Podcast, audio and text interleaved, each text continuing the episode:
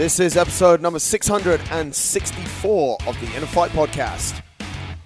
Welcome back to another episode of the Inner Fight Podcast, ladies and gentlemen. Thank you so much for downloading, tuning in, listening to the show, no matter where you are. Hope you're having a fantastic day. If you're driving your car, please do continue to listen, but please do drive safely.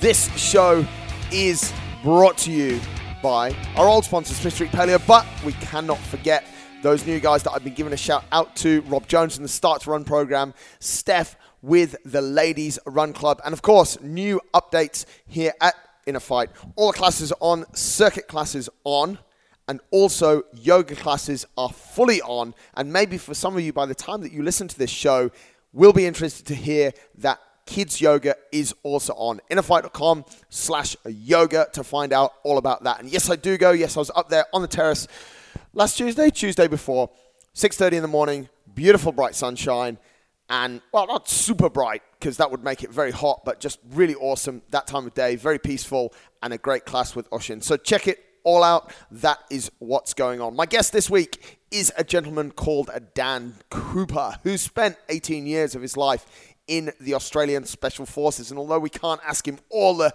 gory details of that, Dan does actually talk about that, some of the lessons that he learned.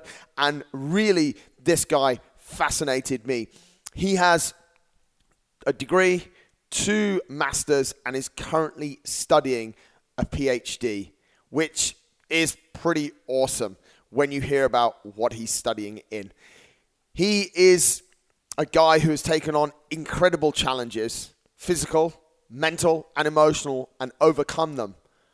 In this show, we actually talk about how we disconnect those three pillars of the human being the physical, the mental, and emotional, whereas we're all one. So, without further ado, let's jump into today's show. Zoom one again. Dan is based down in Australia. The quality's good. Stick with it if it's not couple of places it gets choppy. I'm sure you'll get the picture from Dan. He's a great guy. Thanks a lot for listening. Here's Dan Cooper. Welcome back to another episode of the show, ladies and gentlemen. As I said, this one I'm super excited about. Absolute belter from Brisbane via our best friend that has been our best friend for the last seven or eight months. Zoom, Dan Cooper. How are you, buddy? Yeah, I'm good. Thanks, mate. Thanks for having me on. It's a real pleasure to be on your show. No, mate, I appreciate it. And far out, mate. We were just saying before, like where the show came from and different people we've had on, different stories, mate. You've got a hell of a story, and I guess, and I have to be careful because we're not supposed to talk too much about it. But mate, 18 years Australian Special Forces. I know there's stories you can't share. Holy shit, mate! There must be some learnings from 18 years in the Special Forces. Tell us a little bit about that, mate. it's funny, like, um, it wasn't until I was out for about a year and you kind of look back on it and you're like, wow, that's a massive chunk of my life gone, yeah. sort of thing. And in that environment. So when I first went in, it's kind of, as a young bloke, you look at it as a bit of fun. You think, oh, this should be pretty exciting, be some good challenges. Um, you know, it'd just be a good career opportunity. And at that stage, there was nothing going on. It was pre 9 11. So I went in, and 9/11 pretty much happened just after I went through the selection course, and then from there, sort of two decades almost passed overnight. So you know, you sort of you're a young bloke, you turn around, or you wake up one morning, and then you sort of you know you've been on deployments for a dozen times. You know, 17 years, 15 to 17 years has passed, and wow. you're starting to wonder, you know, what's next. But um, yeah, like it was. Um, I sort of look at it that I was really lucky in the time period I was serving sort of thing. So there was very much peacetime up until then, and then I came in almost perfect timing. It depends how you look at it, whether you want to be busy or whether you just want to go to work. Um, but it was kind of perfect timing because my thoughts: if you go into that job, you're serious about it. Yeah. And then, uh, yeah, it's sort of perfect time in history. Yeah, but that's that's all good. Yeah. So yeah, mate. Let let me, I want to rewind a little bit. What motivates someone to apply for, like, we see all these documentaries on the outside, and this show, folks, is not going to be just about special forces. Dan is a lot more than that and has become and is becoming a lot more than that. But, mate, we see, we read books. I think the first book that I ever read about like special forces was probably Andy McNab, Bravo 20. And you know, you're like super excited as a 15 year old kid, like this is amazing. These guys are, but what motivated you to, to, to sort of apply, mate? Uh, I guess I've always been interested in it. So I was a young bloke used to watch a lot of army movies, like most kids probably do. Sort of, you know, grew up on Chuck Norris and those sort of guys running around. Yeah. Um, and then you sort of, you, obviously, you grow up, but there's still a mystique about the special forces and what they do. And at that time, there wasn't a lot of information, or there was nowhere near as much information as what there is now about them.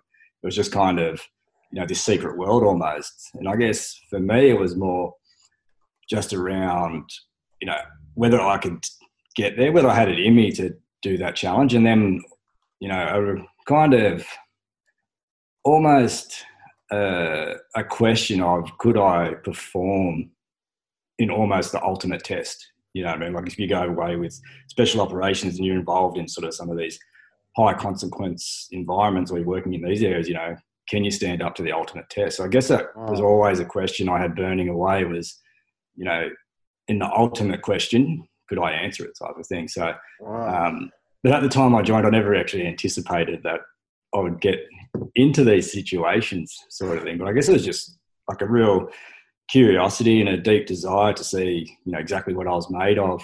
Uh, and then, you know, you sort of think if someone's got there, you know, can I get there? Have I got it in me to get through selection? Can I get, you know, up to the grade I need to? So I don't know, just like a basically a question to see what I was made of, I suppose. Were you as as a kid, you said obviously you watch stuff like that, mate. But were you into sport? Were you into like were you, were you mad about physical like challenges? What what was your sort of like upbringing like? Yeah, I was always pretty active. So I played a fair bit of sports. Uh, at school, I sort of played soccer, and then on the weekends, I played rugby league. Over here, I uh, grew up sort of semi-rural. It was only a small school, so we didn't really have much sports programs there. I think there was 80 kids in total in the whole right. school from grade one to six, and then the high school was probably about 800, so it was a bit bigger. But again, limited sports programs, so a lot of time running around in the bush, riding bikes, riding horses, motorbikes, these sort of things, just active, you know, like bow hunting, sort of stuff that you know, kids used to do when you had a bit of space. Um, so there's always been uh, active and into sport and that sort of thing. I, I, wanted to play rugby league as I grew up. That was my actual ambition. Um, but you know, like most kids, you kind of just get filtered out, and then there's just a low percentage that go on through. But it was more once I was in the military, I took a sort of uh, more serious focus on the physical fitness. So yeah. I just knew that that underlined my ability to do the job as things got tougher and tougher. So that's when I sort of started looking at that in a little bit more interest, or sort of looking for the best way to go about preparing myself to do the job. Mate, I want to ask the day that you got accepted for the special forces, how do you feel? Like, I guess there's all this anticipation. I want to ultimately test myself, as you said, and that selection process is probably super exciting, very stressful in a number of ways. But then you get that acceptance and it becomes real. How do you feel? Yeah, you feel um, like obviously pretty excited about the concept, you know, because your life there's all these unknowns now that lay in front of you, sort of thing. Yeah. Like your life's just taken a pretty big turn. Uh, yeah. But yeah, like when you go on it, it's just um, like this fear that you're not going to be good enough. You know, there's all this sort of you go through all your negative self-talk, that sort of thing, and you start to wonder whether you can get there. But uh, when I was on the course, it was pretty much I was just going to get to the end, regardless of what happened. The decision would be then, so I wouldn't withdraw, wouldn't withdraw on my own, I'd either get pulled off medically or I'd get to the end. And then you get to the end and you're in such an exhausted state that you kind of don't really have much emotion about you. And then you sort of go in and it's one by one, and then you're sort of told whether you're successful or whether you're not. You don't see anyone that goes before you, sort of thing. So it's either you go one way or you go the other way, and one way leads to the airport, the other one leads onto the base, more or less. so you go through, you get told, yeah, you're in, and then sort of just this, you know, real relief that the last 12 months has been worth it. And you sort of just did a three week slog for, you know, for an actual reason. Wait, you said something there that I want to pick up on. You said I'd either make it through or I'd be pulled off medically. That's a fucking insane mindset, mate. Where did you get that from? Like you've not um, even started your journey. You've not even started these 18 years. And you're like, I'm going to get through or I'm literally in an ambulance. Like people are listening and going, how do I get that mindset? Yeah, like I don't know. It's kind of, I think it just came from the people I was around when I was younger. So my old man, uh, grandparents, these sort of things. So they were all just uh, like really sort of stoic people, for lack of a better term. So that was sort of like if you've got a job to do, you just get on and get it done. And as problems arise, you just solve them. So I'd sort of always grown up with that.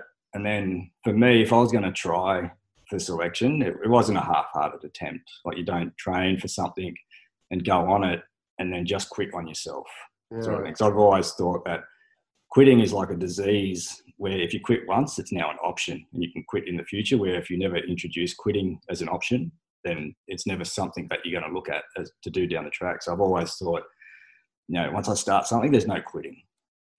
Um, but in saying that, there's obviously a difference between understanding when you're in a position where you, you physically can't go on or you're going to do yourself a, a large injury or things are going to get worse as opposed to just quitting because you're uncomfortable. Things are getting difficult. So, you know, like there is understanding where that threshold lies of doing damage. Yeah. But, you know, like it, it, for me, it was never a mental choice to quit something. Like it, would be forced out of something.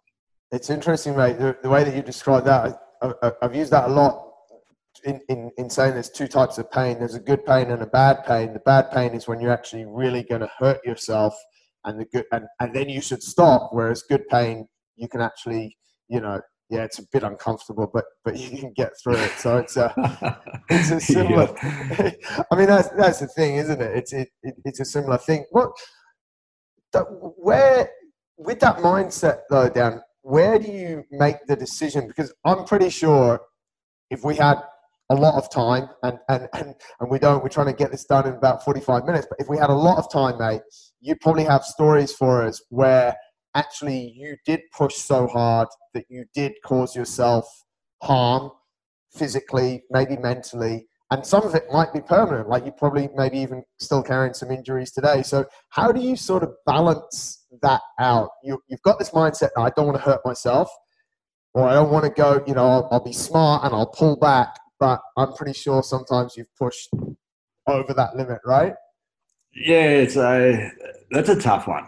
Um, because a lot of times when you are at that point where you're starting to think about that decision, you're so fatigued anyway that you're not really fully aware or you're not yeah. making good decisions. So um, for me, it's, if it's anything related to sort of like thermoregulation, then I'll always err on the side of resting or recovering rather than quitting. So a lot of times I'll just take some time, give myself some space to recover so I can think about a better strategy to go forward. So maybe it's more of a pivot as opposed to quitting. But um, yeah, like I did the first time I did a 100k ultra, I've only done one, and it was um, more to prove that you could do high intensity training in lower volumes and still get through 100k ultra. Ultimately, I can't. It was a fail. I got to the end, but it was exactly that. So I couldn't walk from the finish line to the car pretty much. So my wife just watched me sort of drag myself, and I poured myself into the back seat of the car. She drove me home. I could barely climb into bed. Uh, I recovered pretty quick, but there was a fail. But yeah, like you could comfortably say that I pushed past a normal limit. Mm. But by the time you realise that you're getting to that point, I had about 15 to 20 Ks to go. So by then it's like, yeah, I can just I can grit it out for the next couple of hours and get this done because I was moving so slow. But um, so yeah, but I've never, I haven't got to a point where I've done serious injury, like nothing I could recover from short term. Yet because you've got a, a, few big things coming up, which we're going to move on to. I want to draw out one other thing that you said when we were talking about that selection process, and you were talking about going into into the room, and you either get on the plane or don't. You said you get to a point where you you're so tired that there's no emotion. Now, in the general, let's generalize a little bit. In the general world, when we see people get tired, we see people get really freaking emotional. And a lot of the time, it's you know, I remember when I was a kid, and mom and dad would say, "Right, you're tired, just go to bed." Like, you know, how? Yeah, yeah, yeah. Explain that maybe a little bit, mate. Like how, when we're in a state of fatigue, do we do we remove the emotion and, and, and almost keep a, a rational mind, maybe? Uh, actually, it's probably more of just an individual thing there, because um, right. the majority of people, because I obviously observed a lot of selection courses after that, um, and yeah, it, when you're fatigued, and a lot of my research sort of goes into this as well. Um, yeah, your emotional regulation goes out the window, so you become really poor at actually controlling emotion, and everything does become negative a lot faster. So a lot of the guys will actually break down if they're not successful, um, sort of thing. But up until that point, like for me, because I was just such a state of fatigue, it was sort of like went in like just the first feed in the first few days, like you're happy for it, but you're not super excited. It's just like, oh, thank God for that. There's some food, um, sort of thing. And then when I was going into it, the interview, it's kind of like, I hope I'll get through.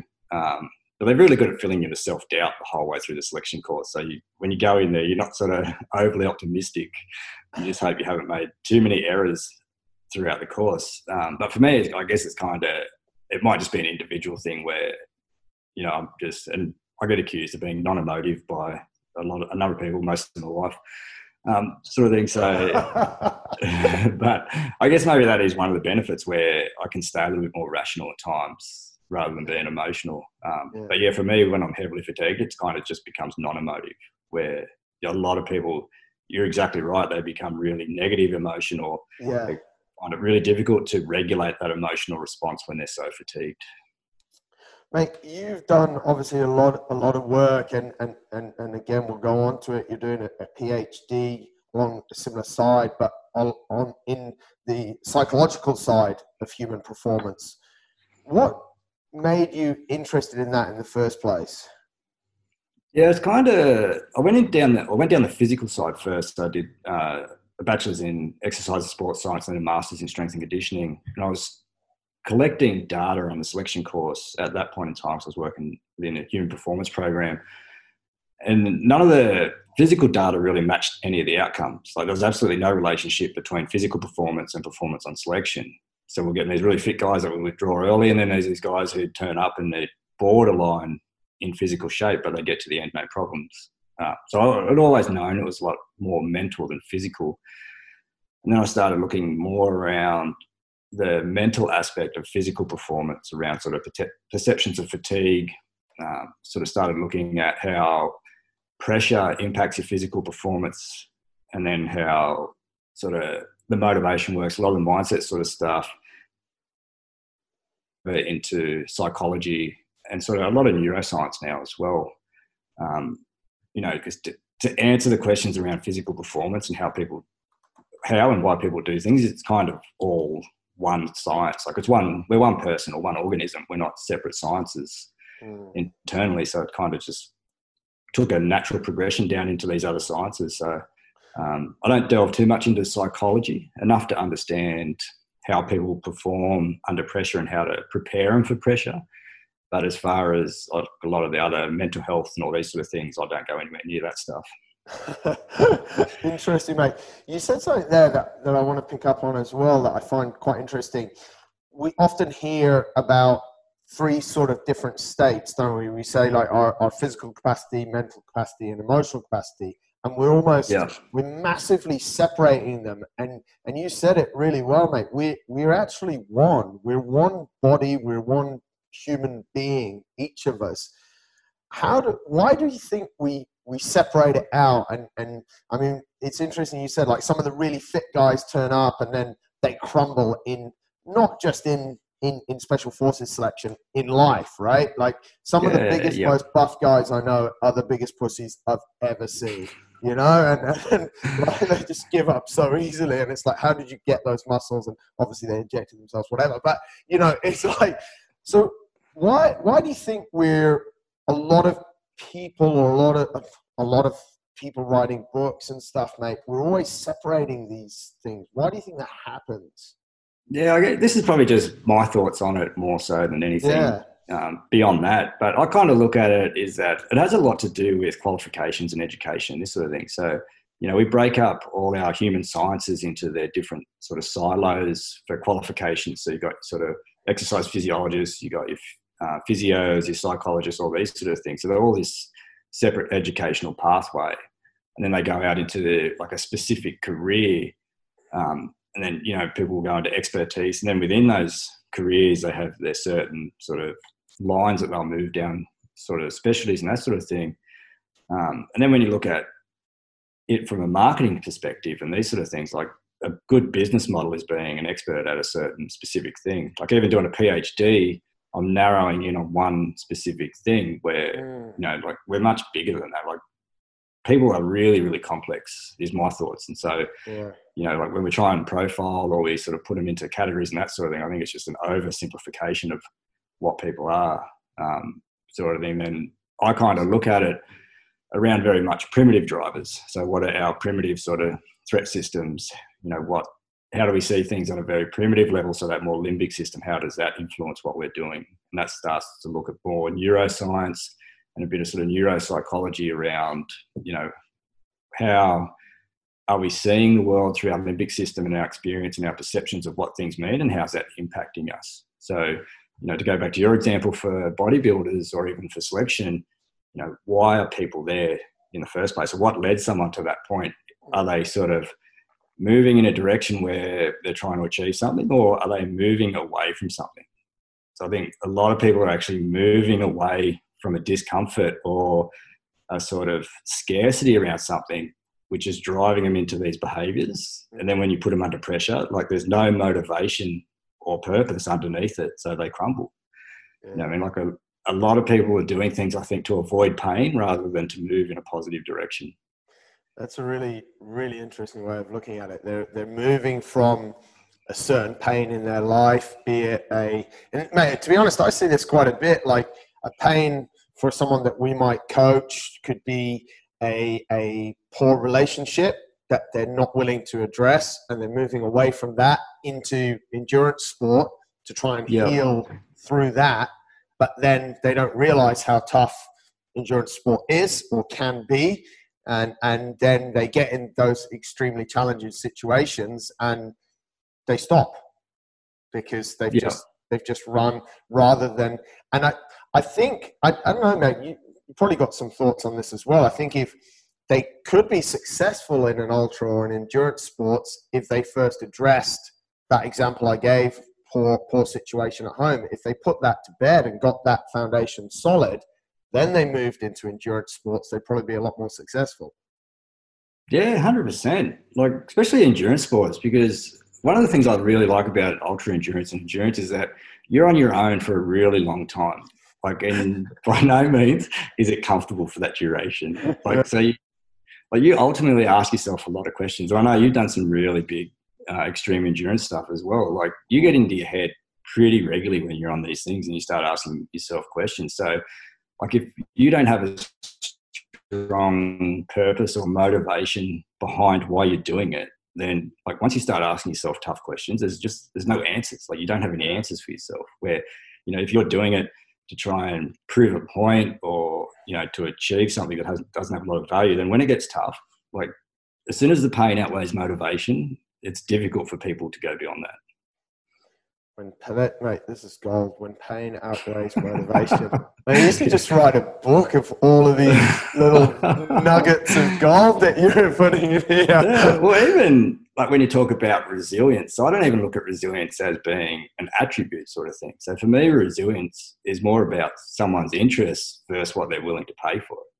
You know, I mean, like, because we'll talk about, and everyone talks about it in context to what they're doing. So, like, if you use teenagers, for example, people say teenagers might not be that resilient because, you know, they can't stick to a schedule or they can't do this, they can't do that. Yet they'll go sleep on the side of the road to get tickets to their favorite rock concert for two days. Yeah. You know what I mean? So can you say are they resilient or are they not resilient? Or does what you want them to do just have no value to them? Yeah. So like even resilience I sort of look at as it's if someone wants something, they'll go through a lot to get it. Where if they're doing something that doesn't have much value, then you know they fold pretty quick.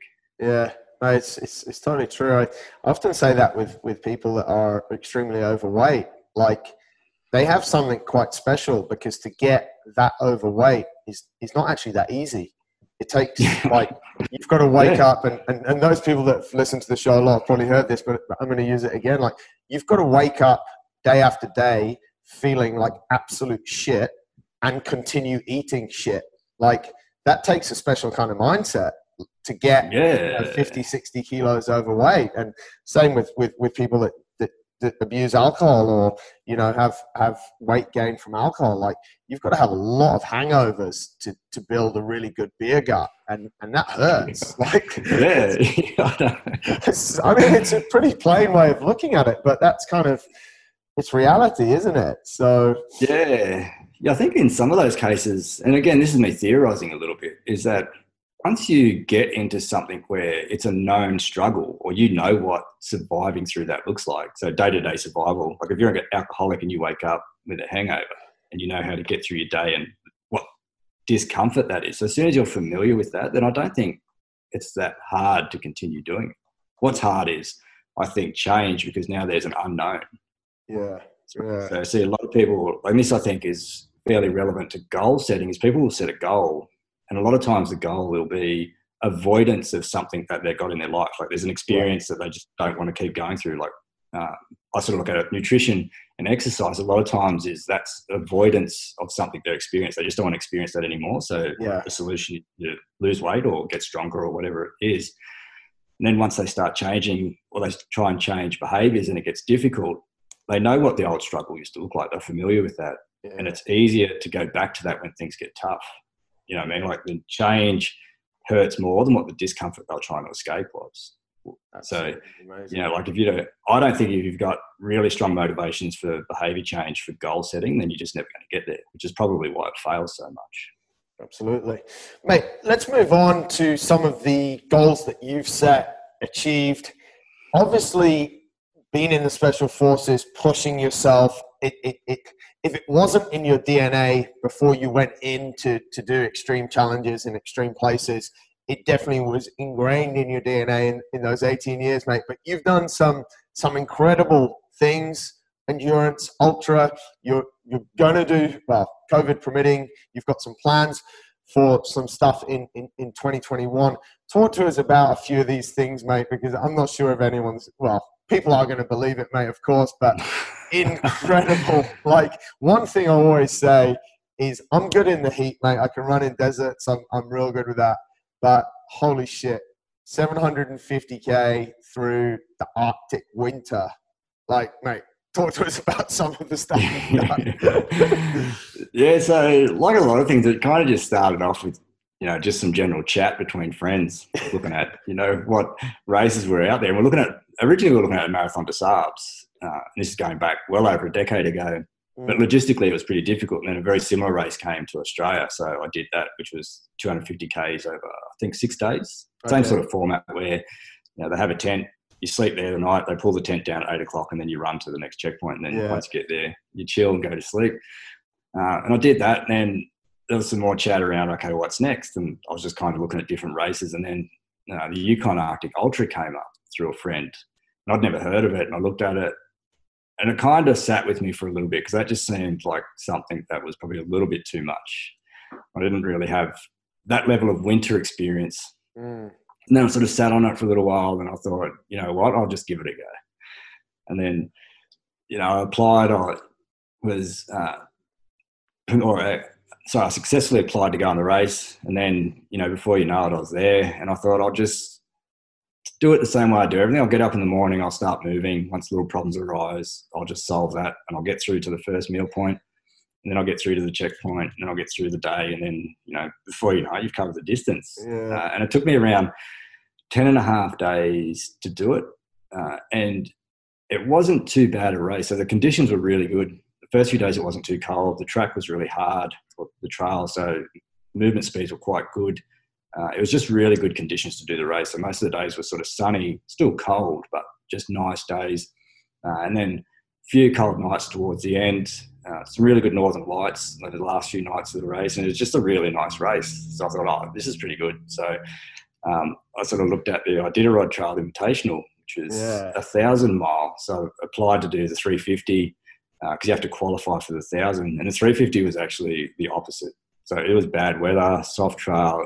It was almost a really miserable race. So I went in there with, um, I wouldn't say completely underprepared, but a little bit underprepared because I was taking this, my same understanding of the Yukon into Alaska, and they're completely different races. Um, but yeah, sort of like they're they're still tough events. Like I'm not going to lie, you're sort of walking for 18 to 20 hours a day. You sleep anywhere sort of between four to six hours, and you have sort of some rest stops pretty regularly. But um, yeah, like you you're going for a long time. Wait, someone might be listening and going, "Holy shit, this guy served in the Special Forces for Australia for 18 years. God knows what situations he's been in. Yes, he's learned a lot of stuff on the way, but wouldn't it just be nice to hang out, have a couple of beers with his mates? But instead, you're going to, like, I don't know if you're in extremely cold situations like that when, when, when you're in the special forces, but does that ever cross your mind and think, geez, I've bashed myself, I've tested myself. Like you've basically stood some of the probably the ultimate tests of of of, of a human mate, and you're still going. Why?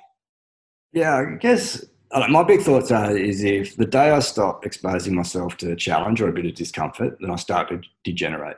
Mm. You know, I mean, so like it's a it's like physical training like you have to do a little bit each day to continue to develop like without a stress there's no adaptation so as soon as you remove stress you just sort of detrain or there's a maladaptation so like i'm quite happy to continually confront things. Like i don't know if they'll continue to be as excessive as what they are. Like there will come a point where my challenges will drop right off yeah. sort of thing. But yeah like there are days where i'll wake up and i'm just exhausted. Like i feel like i need to sleep for a month. Like I sort of look and go, I just love to go into the bush with a swag and go to sleep for a week and then come back and take things on. But um, you know, they might just be an off day because a number of factors go on with recovery, and then the next day I'll be right again. Like, all right, I'll just sort of stay on path. But um, I don't know. Like, I'll whenever I can, I'll still continue to confront challenging things.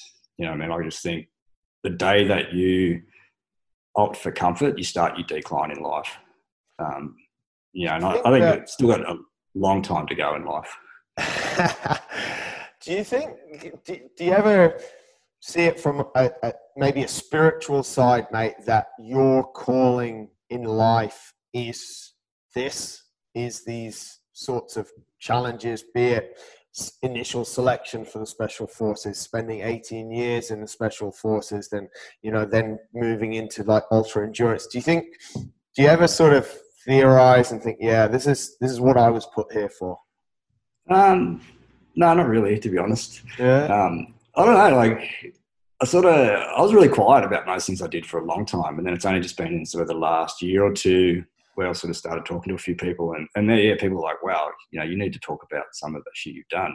Yeah. Um, like when I was in special forces, it wasn't really achieving a lot. Like once I got in, I spent most of my career with the attitude of right, let's go to work and try not to fuck shit up today. You know I mean? Like you're just working really hard to be a competent team member or be reliable within those sort of teams. So for me, like it was just, you know, being a good member of that team and contributing to the team.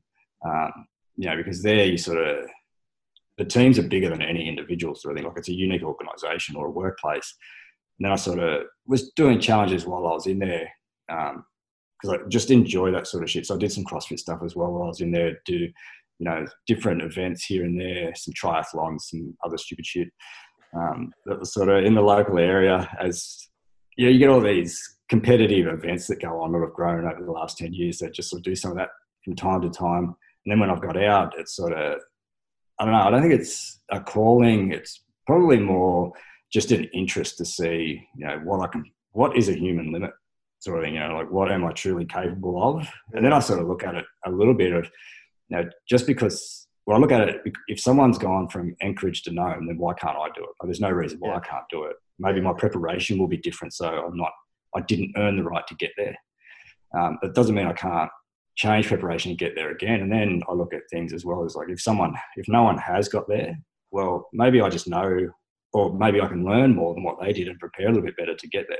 You know, I mean, like at one point, you know, everyone talks about the four minute mile as an example, but it's true. Like at one point, you couldn't do that. I think just recently, some dude has crossed Antarctica complete for the first person to ever do that, which I thought was impossible. So, yeah. you know, I sort of things that no one's done. So, well, what stops me from being the first? Yeah. You know? Probably so a lot cool. in reality. it doesn't hurt to ask those questions from time to time. Well, absolutely, mate, and, and, and go and test it. I mean, one of the big components here, and, and I'm kind of going to split things again, is is that mentality and that mental toughness. And I think a question that we're being asked more and more, or is being challenged more and more, is how do we train mental toughness, or can we train mental toughness? And mate, I'm sure you've got some different thoughts on that as well. Yeah, I think we can. I think uh, it's to be honest, I think it's easily trained, and I think it, like if we, I just take a very simplistic look at it. It's like physical training. So yeah. if you go out and you expose yourself to a low level threat, because I look at it sort of threat fear sort of thing. So it's very much along the line of my PhD is how we identify threats, sort of, or the perception of a threat, and then when that threat presents as a physical threat to us, then it invokes a fear.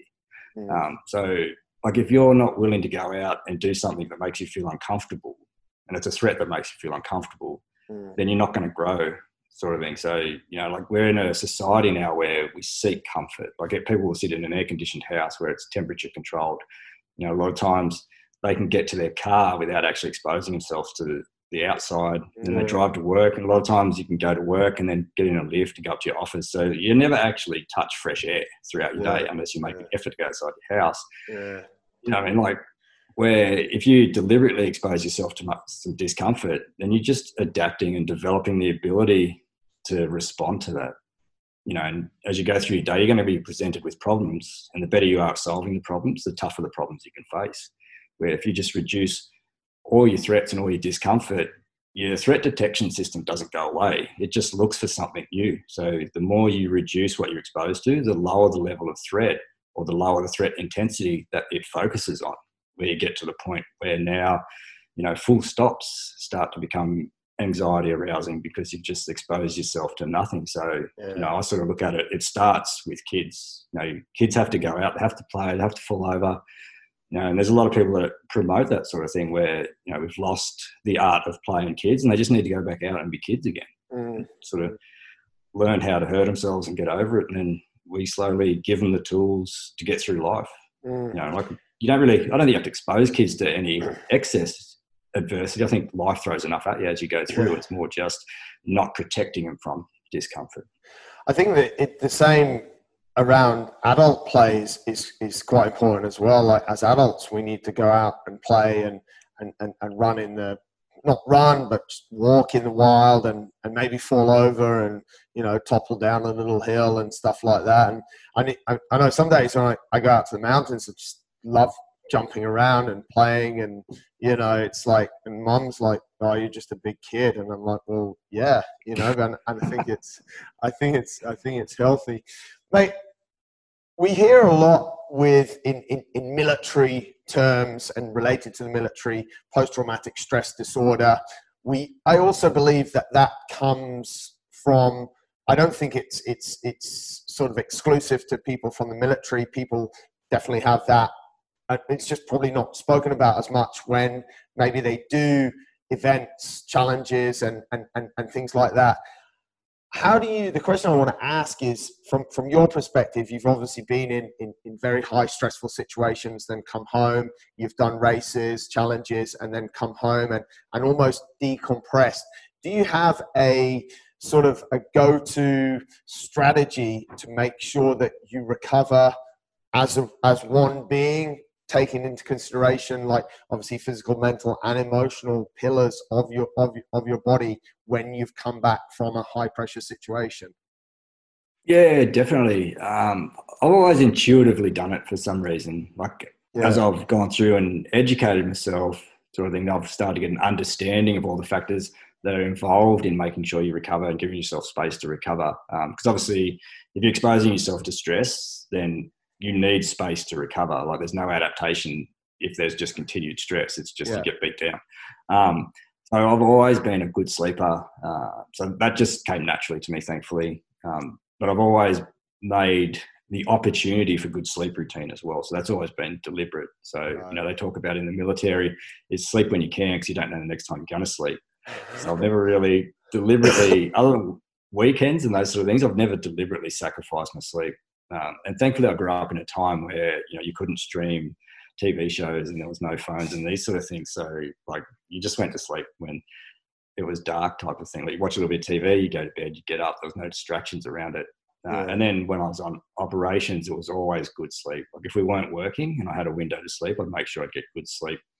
Um, and at the time, I knew it was important in making sure I was ready for the next day. And I didn't understand how much of a positive emotional impact sleep has. Sort of thing. Like without sleep, then you just carry emotion from day to day, and it just makes things a lot worse for you.